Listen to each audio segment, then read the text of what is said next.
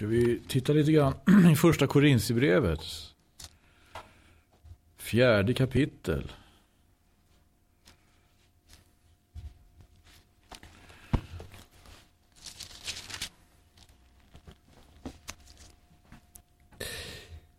Vad han skriver. Aposteln. Han har skrivit stora delar av Nya Testamentet. Så även det här brevet. Det står så här ifrån början. Så som Kristi tjänare och så som förvaltare av Guds hemligheter. Så må man anse oss. Så, så må man anse Kristi sändebud. Så som förvaltare av Guds hemligheter. Det låter väl spännande. Nu ska vi läsa vidare. Vad man därutöver söker hos förvaltare är, ett, är, är att en sådan må befinnas vara trogen. Men trohet. Trohet. Hur är det med det då? Låter det spännande? Trohet. Hemlighet. Hemligheter. Och, och även trohet. Går det ihop? Hemligheter låter spännande. Det tycker vi låter spännande. Vad är det för någonting? Men så står det trohet. Vad betyder det? Vi ska läsa vidare. För mig betyder det likväl föga att ni eller överhuvud någon mänsklig domstol sätter er till doms över mig. Jag, jag vill inte ens sätta mig till doms över mig själv. Vad menar han med det här? Det betyder föga, skriver han, att ni eller överhuvud någon mänsklig domstol. Mänsklig domstol, egentligen står det människornas dag. här. Människornas dag. Det betyder föga. Det betyder föga, skriver han. Att ni, eller överhuvudtaget människornas dag, skulle sätta sig till... Vad menar han med människornas dag? Människornas dag är den närvarande tiden. Och människornas dag, det är till skillnad från den dag som kallas människosonens dag. Vet vi det att vi lever nu i människornas tid, i människornas dag. Då det är väldigt lätt alltså att vi gör mänskliga bedömningar, mänskliga bedömningar. Men mänskliga bedömningar kommer till korta inför det Gud gör. Mänskliga bedömningar kommer till korta inför det Gud gör, inför Guds eh, verk i Jesus Kristus. På vilket vis då? Det finns en annan, vi ska, jag, jag ska, vi ska titta vidare i första Korinthierbrevet. Men det finns en annan som är inne på lite grann de här tankarna. Och det är ju Jakob i sitt brev. Jakob skriver i sitt brevs andra kapitel någonting. Vad är det? Det står så här där. Det är väldigt också allvarlig inledning. Han skriver så här. Mina bröder, mena icke att tron på vår Herre Jesus Kristus, den förhärligade, kan stå tillsammans med att ha anseende till personen. Om till exempel i er församling inträder en man med guldring på fingret och i präktiga kläder och jämte honom inträder en fattig man i smutsiga kläder. Och ni då vänder era blickar till den som bär de präktiga kläderna och säger till honom Sitt du här på denna goda plats. Men däremot säger till den fattige Stå du där eller sätt dig där nere vid min fotapall. Har ni icke då kommit i strid med er själva och blivit domare som döma efter orätta grunder, eller som det kan också sägas, efter ett dåligt resonemang. Ett dåligt resonemang. Det var ju någonting av det som eh, aposteln också skriver om här. Va? Ni eller överhuvudtaget någon mänsklig domstol. Så skriver han vidare. Ty väl vet jag intet med mig men därigenom är jag icke rättfärdigad. Det är Herren som sitter till doms över mig. Och det betyder att han räknar med Människosonens dag. Han räknar med den tillkommande tidsåldern. Inte bara med den innevarande tidsåldern. inte det särskilt vad församlingen också borde göra? Räkna med den tillkommande tidsåldern. Jesus talar om den tillkommande tidsåldern i Lukas evangeliets 17 kapitel. Vi ska inte släppa första Korinthierbrevet, skulle vilja gå igenom hela kapitlet mer. Lite stillsamt helst. Men vi ska gå till Lukas också. Lukas 17 här. Det är ju frågan om den här. Det står så här. I kapitel 20, i vers 20 där. Att han blev tillfrågad av fariseerna. Fariseerna, vilka var det då? Vad gjorde de egentligen? För bedömning. Ja, av ingen mindre än Jesus själv. Vad var det för? Han blev tillfrågad av fariséerna när Guds rike skulle komma. Och han svarade dem och sa Guds rike kommer icke på sådant sätt att det kan förnimmas med ögonen. Ej heller ska man kunna säga sig här är det eller där är det. Ty se Guds rike är invärtes i er. Och han sa till lärjungarna, den tid ska komma då ni gärna skulle vilja se en av Människosonens dagar. Men ni ska icke få det. Väl ska man då säga till er, se där är han, eller se här är han. Vad gör man för bedömning då? När man säger det? Vad, gör man, ah, vad, vad är det för... Uh, följer man inte ett dåligt resonemang? Men gå icke dit och löp icke därefter. Nej, varför skulle man följa ett dåligt resonemang?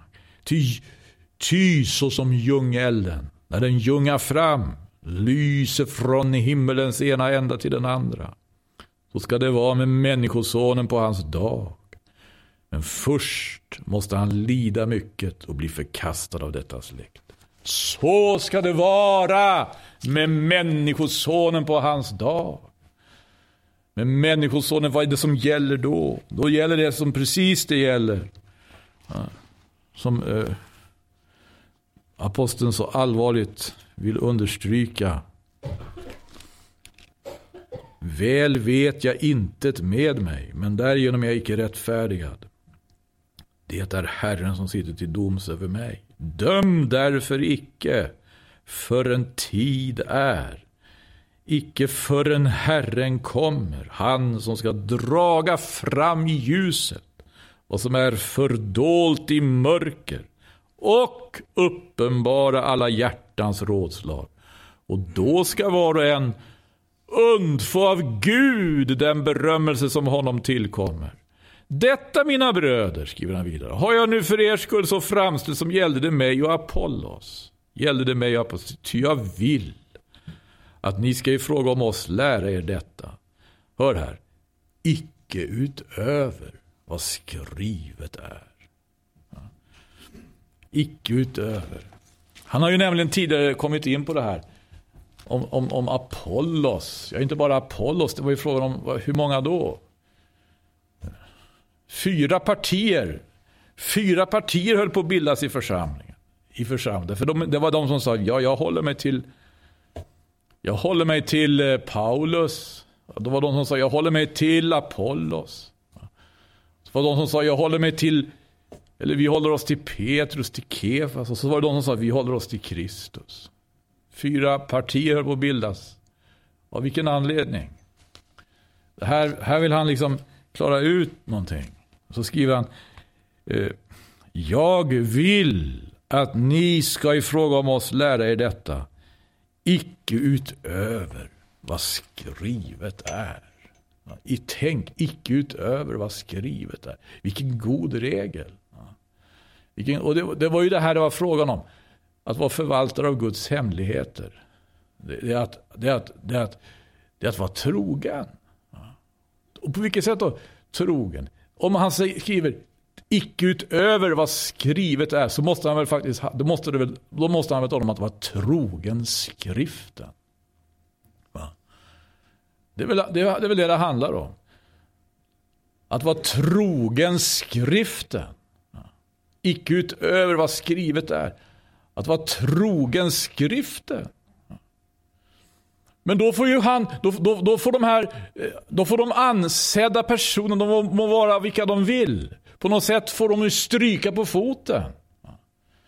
Det får ju, alltså, är det inte så, han uttrycker sig också eh, någonstans här tidigare. I samma brev, aposteln Paulus.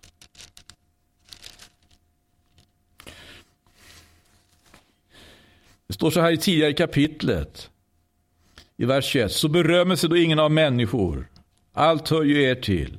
Det må vara Paulus eller Apollos eller Kefas eller hela världen. Det må vara liv eller död, vad som nu är eller vad som ska komma, allt sammans hör er till. Men ni hör Kristus till. Och Kristus hör Gud till. Och det är det som är så allvarligt med det här. Icke utöver vad skrivet är. Därför det handlar om att höra honom till. Då får alla andra stryka på foten. Alla mäktiga. Alla rika, alla visa, till och med apostlarna, till och med Paulus, till och med apostlarna får stryka på foten. För det, det som gäller här, det är icke utöver vad skrivet är. Det handlar om trohet mot skriften. Trohet mot skriften, vad betyder det? Kan du tänka dig, det betyder att man håller det som står här i Bibeln. För mer än allt annat som står skrivet i alla böcker i hela världen. Det är den enkla regeln. Det som ryms inom Bibelns, så att säga, permar. Det som ryms i Bibelns böcker representerar någonting mycket, mycket mer än alla andra böcker i hela världen. Alla andra, därför att det ger oss ju en blick på honom, som Johannes, apostel Johannes skriver, vad då? Att vi skulle, skulle allting nedtecknas. Som Jesus gjorde. Och som Jesus sa. Så tror jag inte ens hela världen skulle rymma alla böcker som då blev skrivna. Därför får, därför får vi en glimt av honom. Som är för mer än allt annat. Som väger upp allt annat. I skriften. Och därför så är skriften så dyrbar. Och därför så handlar det om att vara trogen. skriften. Icke utöver vad skrivet är. Icke utöver vad skrivet är. Han skriver, de som tjänar Gud, de som är Jesu Kristi officerare. Ja, ni har inte kommit till Frälsningsarmén. Men man skulle kunna uttyda det. Jesu Kristi officerare. Förvaltare, representanter. De är förvaltare av Guds hemligheter. De är förvaltare av Guds hemligheter. Vad söker man hos en förvaltare? Vad söker man hos en förvaltare? En förvaltare bör hålla sig till reglerna, till reglerna för sitt förvaltarskap. Han bör alltså vara trogen. Guds hemligheter. Vad är det för någonting? Det låter spännande. Det låter nästan som new age. Nej, men det står här i Bibeln. Vad söker man hos en förvaltare? Vad söker man? Han ska vara trogen. Trogen, det låter inte som new age. Vad låter det som då? Tro, att vara trogen. Att vara trogen, går det in i våra sinnen? I moderna människors sinnen? Att vara trogen. Låter inte det lite gammaldags? Lite gammaldags, att vara trogen. Att hålla sig till så att säga, den goda regeln. Att hålla sig till skriften, att inte gå ut över vad skrivet, att vara trogen. Ja. Låter lite gammaldags, gör det? Låter lite som, nej, vi, nu lever vi ju i en kultur. Vad ska man kalla den här kulturen som vi lever i?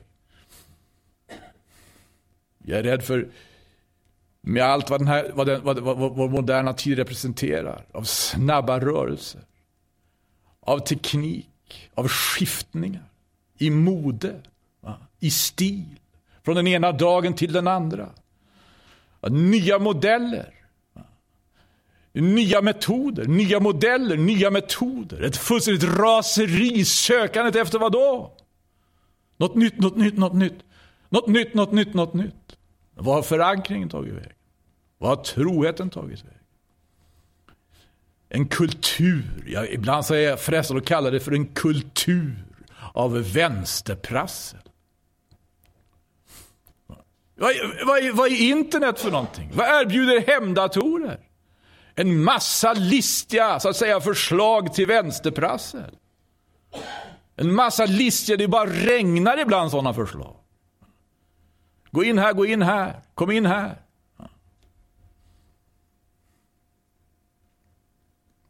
Vad har troheten tagit väg?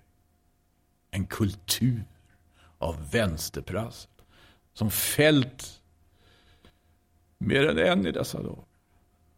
Och det är inte bara, vet vi, småpotatis som har fallit. Snart har hela världen fallit i ett förfärligt nät. Hela världen har för Jesus varnar för det. Han varnar för en tid. Den som ska komma, säger han, som en snara över hela jordens alla inbyggare. Snart har hela världen fallit i ett nät. Och vad är det för ett nät då? Är det internet? Nej du. Det är inte internet. Vet du vad det är för ett nät? Det är människan själv. Det är människan själv. Det är en människas tal. Säger uppenbarelsen. Gud i himlen. Detta mina bröder har jag nu för er skull så framställt som gällde det mig och Apollos Ty jag vill att ni ska i fråga om oss lära er detta, icke utöver vad skrivet är. Icke utöver vad skrivet är. Nu undrar jag, nu undrar jag. Gud, vi sjöng igår, vi börjar här. Va? Du ser på mig och undrar, kan jag vara ett barn av Gud, en Jesu Kristi brud?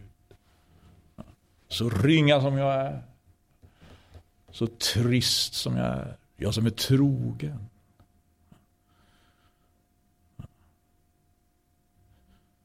Är det trist att vara trogen? Det saknas förnyelse, va? saknas variation. Men du, den goda regeln säger icke utöver vad skrivet är. Icke utöver vad skrivet. Hålla sig till de gamla slitna nötta sanningarna! Va? Även om man blir sist, ser det ut som. Efter på vägen. Även om man ser så gammalmodig ut. Varför? Hålla sig till de gamla slitna nöttasarna. Varför? Därför att icke utöver vad skrivet är. Det säger den goda regeln. Icke utöver vad skrivet är. Icke utöver vad skrivet är. Trohet mot skriften. Vad är det som gör Abraham till någonting? Vad är det hans tro? Och det var en tro du, som gick hand i hand med trohet. Trohet. Vad är det som gör tron till någonting? Vad är det som gör tron till någonting? Vet du vad som gör tron till någonting? Apostlarna är helt överens. Det är att den gör oss rättfärdiga. Den rättfärdiggör oss. Den rättfärdiggör oss med den rätta rättfärdigheten. Därför det står skrivet, Abraham trodde Gud. Och det tillräknades, det tilltänktes honom. Det tilltänktes honom till rättfärdighet. Inte av vem som helst. Vem var det som tänkte till? Det var Gud som tänkte till. Tänkte till. Gud tänkte, tilltänkte honom rättfärdighet, tillräknade honom rättfärdighet. Därför han trodde. Han trodde inte på någon annan. Det gjorde han inte. Han trodde inte på någon annan. Inga andra avgudar, inga andra idoler, ingenting annat. Han trodde Gud. Och det tillräknades. Jesus hjälp oss. Vem säger då att du har något företräde?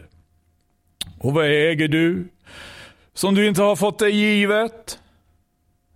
Men har du nu fått dig givet vad du har, hur kan du då berömma dig så som om du icke hade fått det dig givet? Det här är väldigt mycket också. Det här är väldigt allvarligt det här. Vad är det som gör att man inte är tacksam? Nu ska vi börja med en andra frågan som är mycket bättre. Vad är det som gör att man är tacksam?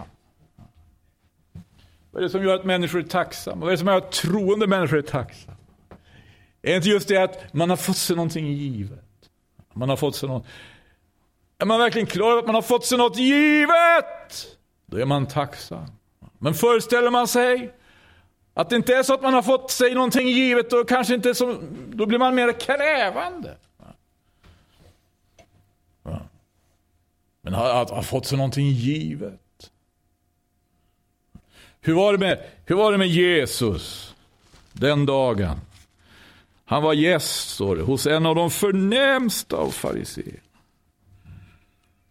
Det står om i Lukas evangeliets sjunde kapitel. Vers 36. Att en farisé inbjöd honom till en måltid hos sig. Och han gick in i fariséns hus och lade sig till bords. Nu fanns där i staden en synderska.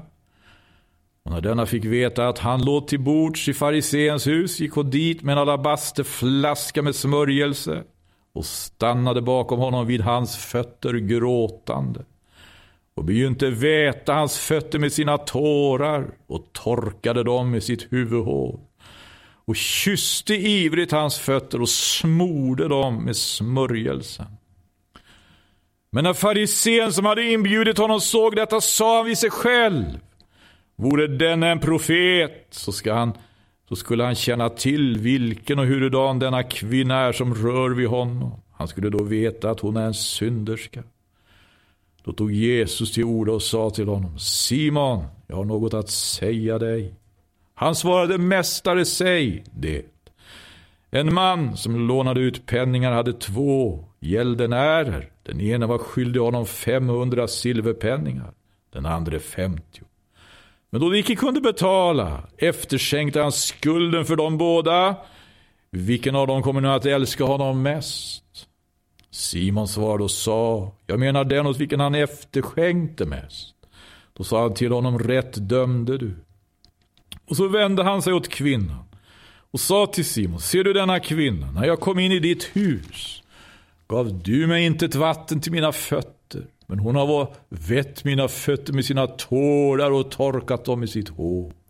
Du gav mig ingen hälsningskyss, men ända från den stund då jag kom hit in har hon icke upphört att ivrigt kyssa mina fötter. Du smorde icke mitt huvud med olja, men hon har smort mina fötter med smörjelse. För den skull säger jag dig, hennes många synder är henne förlåtna. Hon har ju också visat mycket kärlek, men den som får litet förlåtet, han älskar och lider. Att ha fått något, att ha fått någonting. Det är, väldigt, alltså, är vi klara över att vi har fått någonting? Annars lider vi någon brist. Det var en kvinna, hon hade fallit i en kultur av vänsterprassel. Och så kommer då gråtan till troheten själv. Hurudan är troheten själv? Det är det trovärdiga och sannfärdiga vittnet. Begynnelsen till Guds skapelse. Men är det lämpligt att uppträda så inför troheten? Är inte det ett trolöst uppträdande? Kyssar. Att gjuta ut.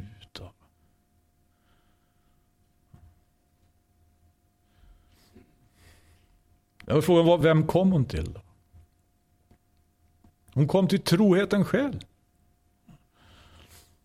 Var det lämpligt eller mer eller mindre lämpligt så var det, det, det var inte det avgörande, det var vem hon kom till.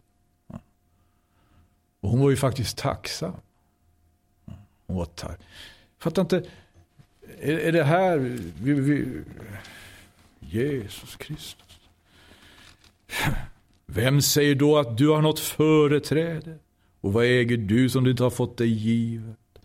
Men har du nu fått dig givet vad du har, hur kan du då berömma dig? Så som om du icke hade fått dig det givet. Ni är, kan tänka, redan mätta. Ni har redan blivit rika. Oss förutan har ni blivit sannskyldiga konungar. Ja, jag skulle önska att ni verkligen hade blivit konungar. Så att vi kunde få bliva era medkonungar. Som hade blivit konung. Nu ska ni få lägga till något märkligt. När han skriver vidare här. Det här är väldigt intressant. Mig tycks nämligen att Gud har ställt oss apostlar. Alltså, han skriver om sig. Han skriver om apostlarna. Han skriver om Jesu vittnen. Jesu officerare. I kriget, i strid. Väldigt allvarligt krig. Mig tycks nämligen att Gud har ställt oss apostlar här såsom det ringaste bland alla. Såsom livdömda män. Ett skådespel har vi ju blivit för världen, för både änglar och människor. Vi är dårar för Kristi skull. Men ni är kloka i Kristus. Vi är svaga, men ni är starka. Ni är ärade, men vi är föraktade. Jesu Kristi officer. Hur, hur ser de ut? Hur är det med dem? Det står de är förvaltare av Guds hemlighet. Men de är inte bara det, de är dessutom trogna. De håller sig till en god regel. De håller sig inte till ett dåligt resonemang. De räknar med människosonens dag. De räknar inte bara med människornas dag. De räknar inte bara med den innevarande tiden, den nuvarande tidsåldern, utan med den tillkommande.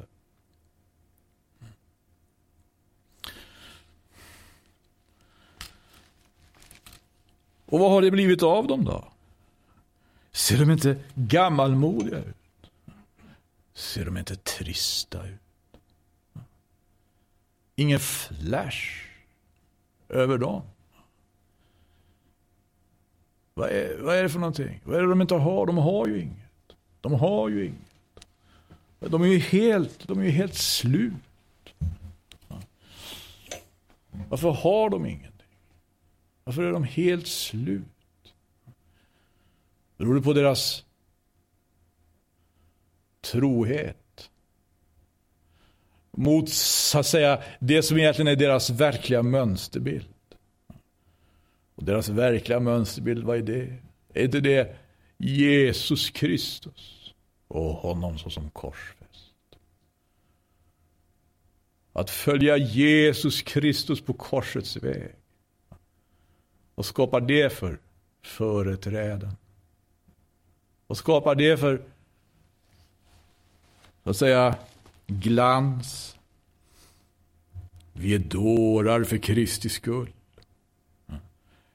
Vi är svaga och vi är föraktade. Att vara dåraktig, att vara svag och att vara föraktad. Vad kan man säga? Det är samma sak. Det är ingenting för världen. Det är ingenting för världen. Världen har en annan mönsterbild. Världen följer andra ideal.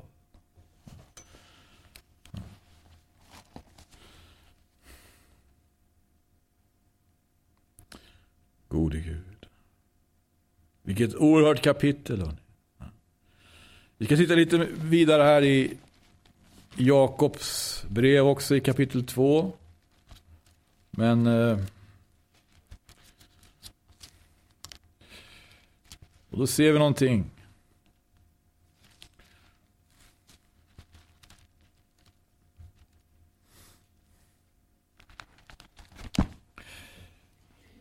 Det som han talar om här. Jag läser om det därför att det är, det är allvarliga saker. Mina bröder, mena icke att tron på vår Herre Jesus Kristus, den förhärligade, kan stå tillsammans med att ha anseende till personen. Om till exempel i er församling inträder en man med guldring på fingret och i präktiga kläder och jämte honom inträder en fattig man i smutsiga kläder och ni då vänder era blickar till den som bär de präktiga kläderna och säger till honom, sitt du här på denna goda plats, men däremot säger till den fattige, stå du där. Eller sätt dig där nere vid min fotapall. Har ni då icke kommit i strid med er själva och blivit domare som döma efter orätta grunder? Hör mina älskade bröder, har icke Gud utvalt just dem som i världens ögon är fattiga till att bli rika i tro och att få till arvedel det rike han har lovat åt dem som älskar honom. Ni åter har visat förakt för den fattige. Förakt, vilka var det som var föraktade? Är det då icke de rika som förtrycka er? Och är det inte just det som drar er inför domstolarna? Är det icke det som smädade ett goda namn som är nämnt över er? Om ni, så som skriften bjuder, fullgör den konungsliga lagen. Du skall älska din nästa så som dig själv. Då gör ni visserligen väl. Men om ni har anseende till personen så begår ni synd och blir av lagen överbevisade om att vara överträdare. Det här är väldigt... Tänk, här tar han upp saker. Alltså det angår församlingens hjärta. Där visar han på hur saker och ting liksom, som kan se ut att höra samman. Det kan se ut att höra samman, egentligen inte gör det. Därför när det handlar om den konungsliga lagen, eller rikets lag. Det är ett intressant uttryck. Den konungsliga lagen. Den konungsliga lagen. Då, då, då vet vi att den säger du skall älska då, din nästa så som dig själv. Det som skulle vara alltså naturligt för en kristen församling, brödragemenskapen. Där tron på Jesus Kristus och brödragemenskap blomstrar. Det är ju det här kärleken till nästa. Kärleken till nästa. Och det är naturligtvis frågan om en viss, det är en slags uppskattning. Kärlek, en slags uppskattning.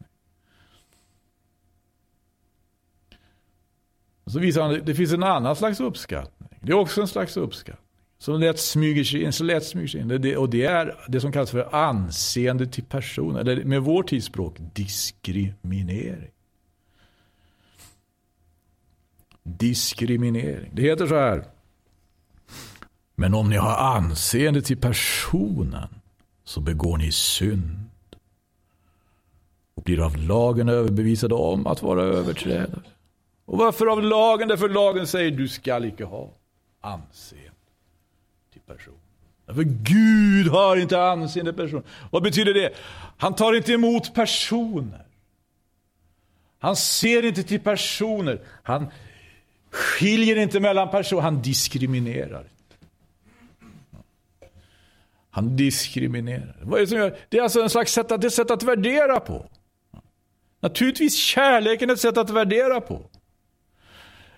Och att ha anseende till personen ett sätt att värdera på, men det är alltså en helt annan, det är ett helt annat, det är en helt annan ande. Som har en helt annan, så att säga, som strävar efter någonting helt annat.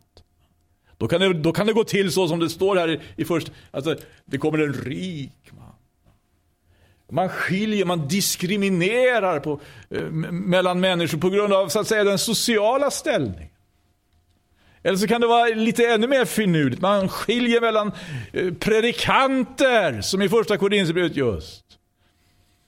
Det handlar om Paulus, det handlar om Apollos, det handlar om Kefas. Man skiljer mellan. Tappar blicken då för det väsentliga. Vad är det man tappar blicken för? Är inte det här kommunitetslivet egentligen kommit till sig? Är inte det så vad kommunitetslivet borde hjälpa oss? Att liksom inte förlora brödrakärleken och nästans kärleken ur sikte. Att det inte ska smygas in någonting i stil med eh, alltså, ha, ha anseende till personen. Diskriminering på något vis. Men då, då kan man ju fundera på kommunitetslivet, kommer, kommer det nå verkligen till sin rätt? Det är lätt hänt vet vi. Och det är egentligen faktiskt väldigt allvarligt det han undervisar om här. Den samme som sa, i tionde versen är vi, Ty om någon håller hela lagen i övrigt, men felar i ett, så är han skyldig till allt. Den samme som sade, du ska icke begå äktenskapsbrott. Han sade ju och, du ska icke dräpa. Om du nu visserligen icke begår äktenskapsbrott, men dräper, så är du dock en lagöverträdare. Tala om Alltså, det, tala och handla så som det höves människor vilka ska dömas genom frihetens lag. Han kallar lagen för frihetens lag. Mot frihetens lag ställer han en annan lag. Och vad kallar han den för? Han kallar den för hela lagen i övrigt. Hela lagen i övrigt. Men hela lagen i övrigt är inte detsamma som frihetens lag. Hela lagen i övrigt faller på något vis. Faller på eget grepp kan man säga. Vad är det han egentligen talar om för lag då? Frihetens lag. Är fri från allt så att säga, som har med anseendet till personen att göra. Är fri från allt som har med, så att säga, som, som har med eh, partisinne att göra. Frihetens lag. Det är det han menar som vi får i Jesus Kristus. Och vad får vi med, honom? Vad han säger själv det är ju, vi får kläder. Vita kläder. Vi får ögonsalva. Ögonsalva att smörja våra ögon med så vi kan se. Vita kläder. Guld. Det är vad han erbjuder. Som är renat i eld. Som är renat i eld. Därför råder jag dig då. Därför råder jag dig då att du av mig, säger Jesus. I sändebrevet till, till Laodikea. Därför råder jag dig då att du av mig köper Guld som är luttrat i eld. Ögonsalva så du kan smörja dina ögon. Vita kläder till att klä, ögonsalva till att smörja dina ögon så du kan se. Vad då? Vad lagen egentligen säger. Vad säger lagen? Har vi, inte, har, har vi inte uppfattat lagen som frihetens lag? Så har vi missförstått någonting väldigt allvarligt. Djupt och allvarligt missförstånd. Frihetens lag, på vilket sätt då? Det kanske blir en annan predikan. Tala och handla så som det höves människor vilka ska dömas genom frihetens lag. Och nu går han vidare här och det är inte enkla saker. Vi ska inte släppa sa vi, första Korinthierbrevet. Håller vi oss till det då? Första Korinthierbrevets fjärde kapitel. Tänk om vi kommer igenom hela. Ska någon tacka Gud, led i bön. Vi se om vi kommer kunna avsluta predikan idag på ett sätt så att Jesus, jag prisar och lovar Prisa dig. Shibidina. Tack du Jesus att vi inte har något anseende till personen. Att inte bryr dig om om vi är rikare, fattigare, vi är halta, blinda, döda. Vad har vi fel Jesus? Du har inget anseende till personen. Jag prisar och lovar dig Herre, halleluja. Tack Jesus för din underbara nåd Jesus. Tack för ögonsalva Jesus. Öppna våra ögon, halleluja. Så vi ser din vilja, vi ser din väg Jesus. Jag prisar och lovar dig för din underbara nåd Jesus. Amen. Brödrakärlek, gode Gud. De enkla bröderna i Kristus. De fattiga bröderna i Kristus. De dåraktiga bröderna i Kristus. De svaga bröderna och systrarna i Kristus. De föraktade bröderna och systrarna i Kristus. Är det kommunitetsliv? Är det församlingsliv? Är det evangelium? Ja, för den som har smort sina ögon och inte fascineras och fångas av den rike mannens präktiga kläder och ringar på fingrarna och allt vad det nu är. Då, då har Guds ande fått utföra ett verk. Och inte den ande som vi vill, vill driva igenom så att säga eh, anseende till personen. Diskriminering, diskriminering på grund av det yttre. Det, det, det, det, har funnits en väldigt allvarlig kallelse till kommunitetsliv alltså, under senare, kan vi säga, kanske årtiondena de kristna leden. Och striden har varit fruktansvärd där. Alltså. Fruktansvärd. Det är inte lätt. Men Gud hjälper. Första Korinthierbrevet. Elfte versen. Ännu i denna stund lida vi både hunger och törst. Vi måste gå nakna. Lider vi både hunger och törst? Måste vi gå nakna? Gör vi inte det så kanske vi var, var finns de som lider hunger och törst? De skulle vi alltså känna oss förenade med. Var finns de som måste gå nakna? De skulle vi känna oss förenade med. Vi får uppbära hugg och slag. Uppbär vi inte hugg och slag, vi gör ju det ibland, men om vi inte gör det för tillfället, så finns det alltid de som gör det. Vilka gör det då? De skulle vi känna oss, de skulle vi känna att vi dras till.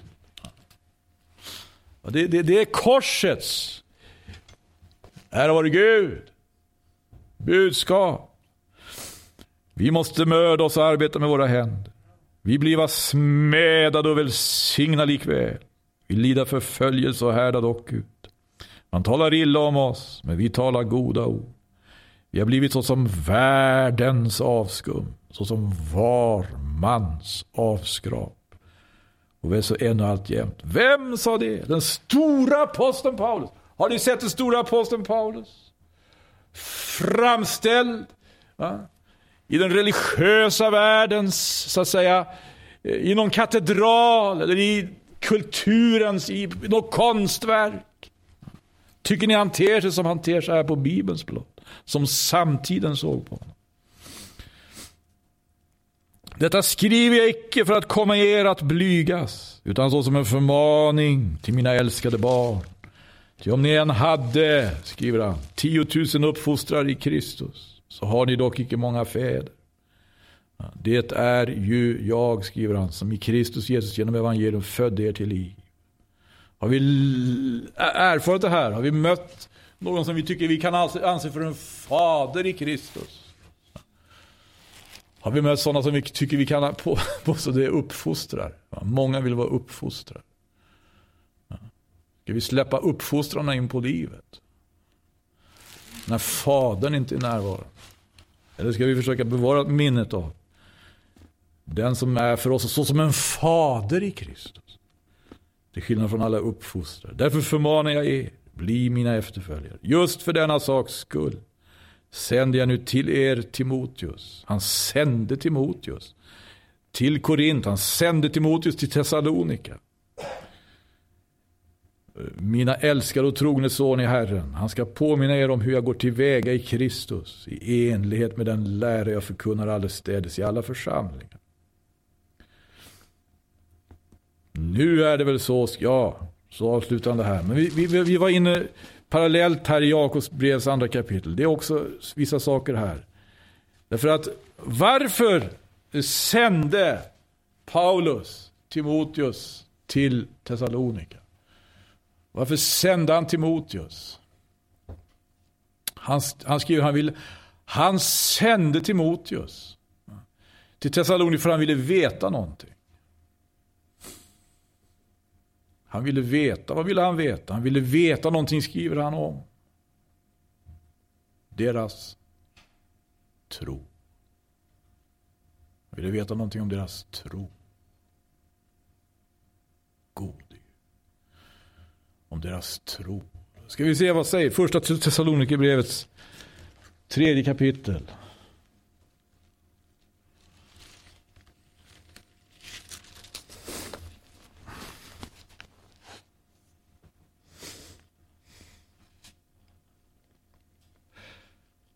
Därför när vi icke mer kunde uthärda beslöt vi att stanna ensamma kvar i Aten och sände stad Timoteus, vår broder och Guds tjänare, vid förkunnandet av evangelium om Kristus, för att han skulle styrka och uppmuntra er. Er tro, styrka och uppmuntra er.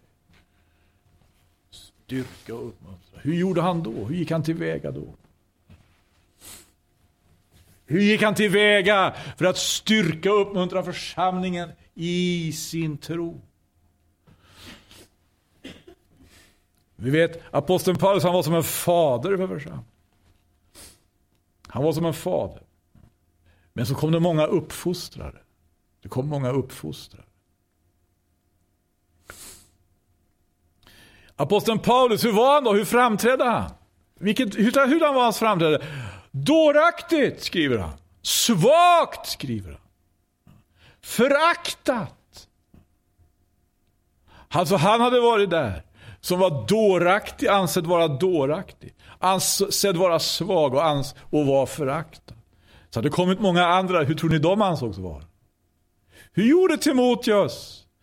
När han uppmuntrade Thessalonikerförsamlingen i dess tro. Frågan varifrån, varifrån, varifrån hade de fått sin tro?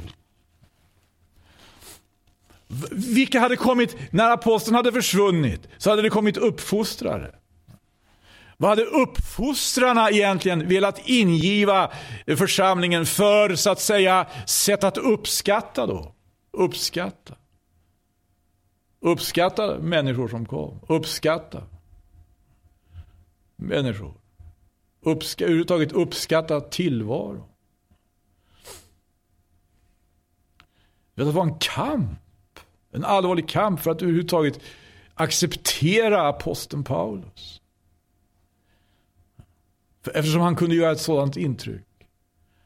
Som definitivt inte stämde med eh, uppskattningen.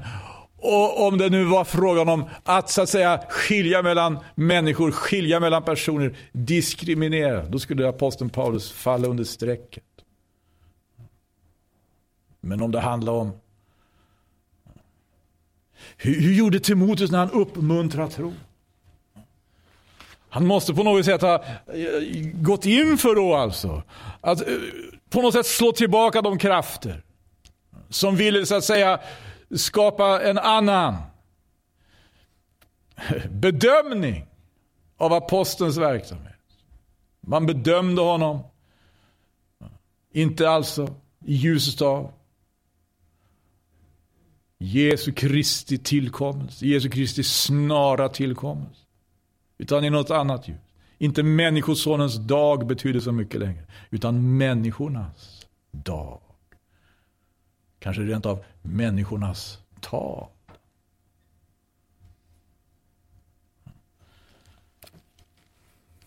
Men, men han skulle styrka och uppmuntra er i er tro. Så att ingen blev vacklande under dessa lidanden. Ty ni vet själva att sådana är oss förelagda. Villkoren här.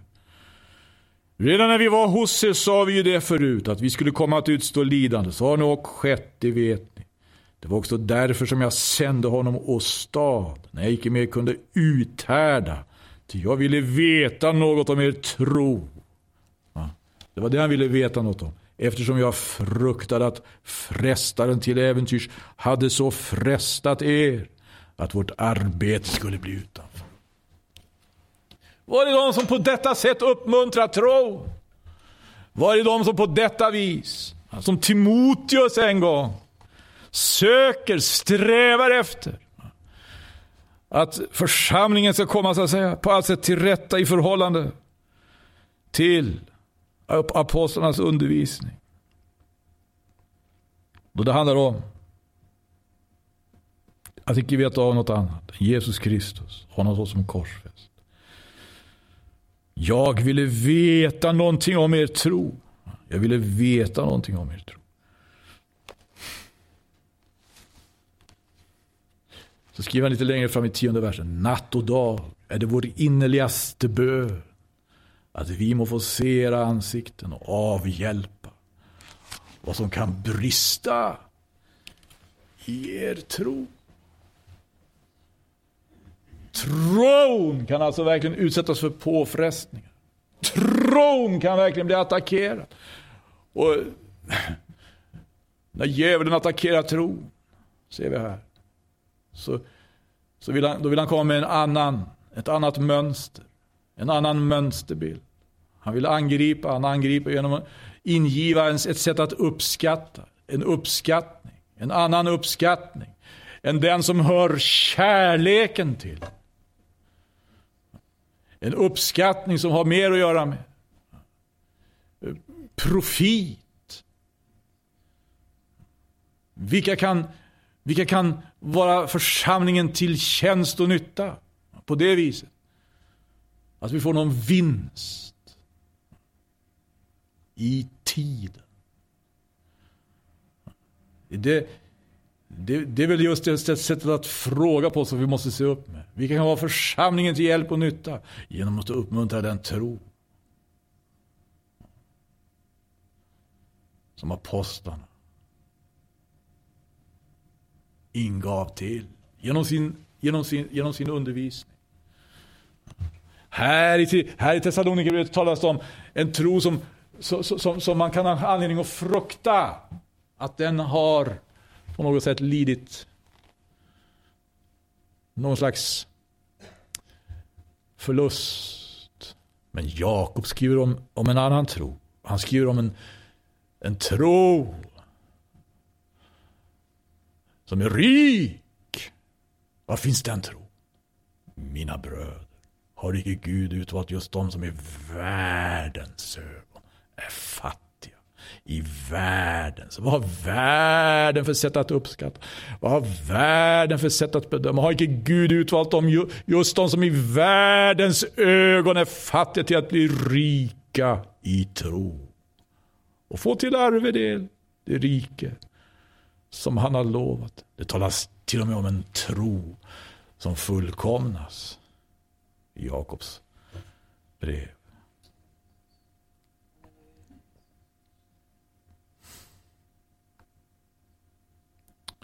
Så man börjar se åt ett helt annat håll alltså. Med Jesus och apostlarna. Med Mose och profeterna. På vilket sätt? Vad heter det i Hebreer? Därigenom att han lika som såg den osynlige. Kunde han härda ut? Ska vi ta det också? Som avslutning av denna predikan. Gode Gud. Hebreerbrevets elfte kapitel.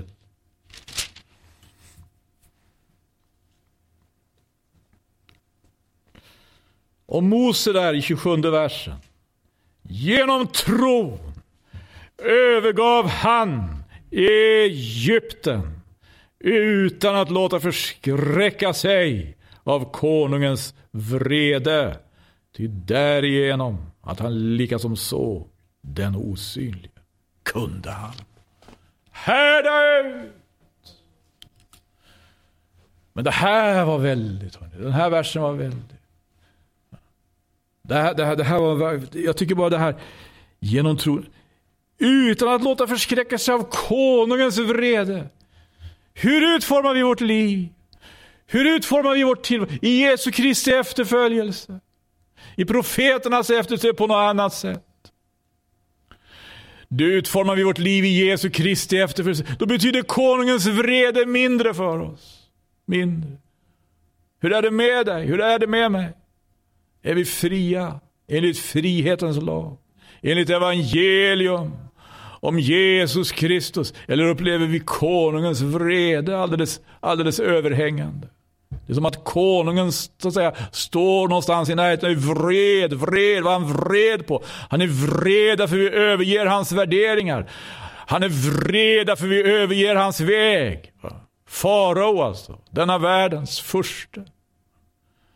Känner vi, känner, känner vi konungens vrede så överhängande? Oh, då måste vi be Gud om hjälp. Att befrias från det. Vi behöver inte känna så. Du behöver inte känna så. Gud i himlen. Aposteln skriver därför han vill uppmuntra dem i deras tro som upplever att de befrias från det hotet. Att de befrias från den överhängande, så att säga. Från det överhängande intrycket av konungens, av faraos vrede. Här skulle församlingen visa vägen. Här skulle kommunitetslivet ge en inriktning. Gör det det här! Ja, då har Guds ande fått utföra ett verk och fortsätter att göra det. Eller så har någonting annat smugit, smugit sig in. En annan, ett annat sätt att värdera. Och det får vi be Gud om hjälp att inte göra. Har vi konungens vrede som ett, som ett överhängande intryck liksom. I nacken. Eller har vi den vision som drev Mose? Där är en Som drev Jakob. Som skrev, mina bröder mena icke att tron på vår Herre Jesus, den förhärligade. Den förhärligad. Kan stå tillsammans med att ha anseende till person. Gode Gud, led i bön Då avslutar vi snart. Varsågod.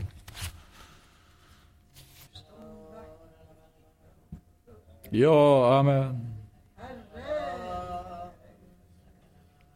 Ja, vi prisar dig.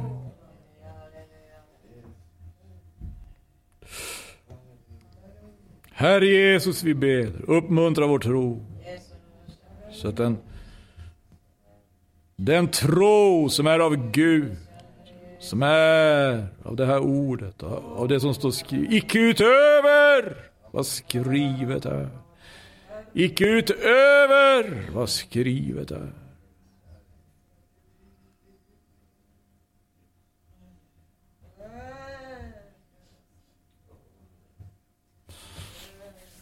Det är när, när Paulus skriver om det här, att eh, avhjälpa vad som brister i tron. Då använder han sig av ett uttryck som ger vi handen. Att alltså det som särskilt, på särskilt sätt kan vara till förfång för vår tro. Det är ju när världen ger oss mönstret, Mönsterideal. Så att vi, vi vill ha det världen erbjuder. Och så sätter vi vår tro på spel i att bedja om det världen erbjuder. Och så, och så, och så blir vi besvikna. Och så, och, så, och, så, och så kommer tron också att lida förlust. Men det är väldigt allvarligt att vi har den syn som skriften ger oss. Den vision som den heliga ande ger oss. Så när vi upplever att vi lider någon brist, att det stämmer med alltså det Gud säger att vi så att säga behöver. Att det är synen på Guds rike, synen på Herren Jesus Kristus, den förhärligade.